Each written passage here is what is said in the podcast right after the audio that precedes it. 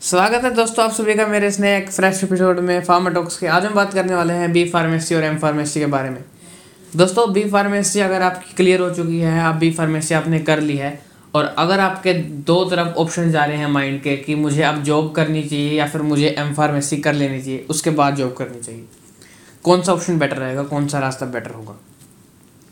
दोनों ही बेटर होंगे दोस्तों, वो डिपेंड करता है आपके ऊपर कि आप क्या चाहते हो लॉन्ग टर्म में। दोस्तों, एक एग्जांपल के थ्रू आपको मैं बताता हूँ यहाँ पर। मान लीजिए चार साल के आपने बी फार्मेसी करी और उसके बाद आपने जॉब कर लिया तो वहाँ पे क्या होगा?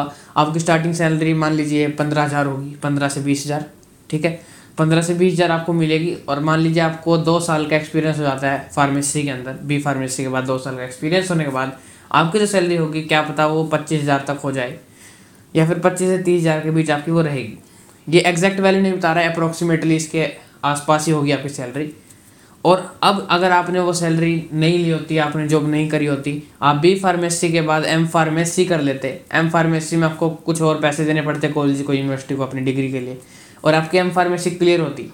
और उसके बाद आप जॉब के लिए जाते तो आपको जो बी फार्मेसी होते हैं फ्रेशर्स उनसे अच्छी पोस्ट आपको मिलती। ये तो बात क्लियर है। और आपकी जो सैलरी होती, वो भी अच्छी होती उनसे। यही बात क्लियर है। तो यहाँ पर देखिए, अगर अब आपको एम फार्मेसी आपकी कंप्लीटेड है और अब आप वहाँ पर जॉब के लिए जा रहे हो और आपकी वहाँ स्टार्टिंग सैलरी कितनी होगी अब? पच्चीस से तीस हज़ार स्टार्टिंग की। कई जगह दोस्तों ज़्यादा भी हो सकते हैं कॉलेज टू कॉलेज डिपेंड करता है, मैं भी आपको बता रहा हूँ।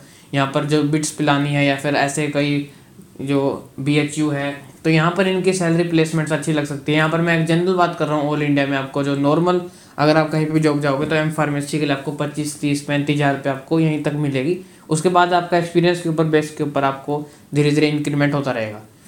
तो वो स्पेशल केसेस हटा दें तो हम बात कर रहे हैं यहाँ पर। तो तब आपको एम फार्मेसी के बाद आपको सीधा मिलेगी तीस हज़ार की सैलरी या पच्चीस हज़ार की सैलरी या पैंतीस हज़ार रुपये सैलरी पर मंथ दोस्तों, अगर आप अब कैलकुलेट करें तो यहाँ पर लगभग लगभग बिल्कुल ऐसा ही हो जाता है कि अगर आपने बी फार्मेसी के बाद दो साल जॉब करके उस लेवल पे पहुँचे या फिर आपने बी फार्मेसी करके एक और दो साल लगा लिया, आपने डिग्री एक अच्छी पोस्ट ग्रेजुएट कोर्स कर लिया, उसके बाद भी आप वहीं उस ट्रैक पे पहुँचे जहाँ पे जो बी फार्मेसी का बच्चा था वो आपसे दो साल पहले ही जॉब करने लग गया था और वो भी उसी पोस्ट पे आ चुका है। या एक साल और एक्स्ट्रा उसको लग सकता है। तो अप्रोक्सीमेटली यहाँ पर भी क्लियर है कि बात यहाँ पर भी दोनों आपके जो बी फार्मेसी स्टूडेंट होगा और एम फार्मेसी स्टूडेंट होगा, लगभग वो आसपास ही चल रहे होंगे।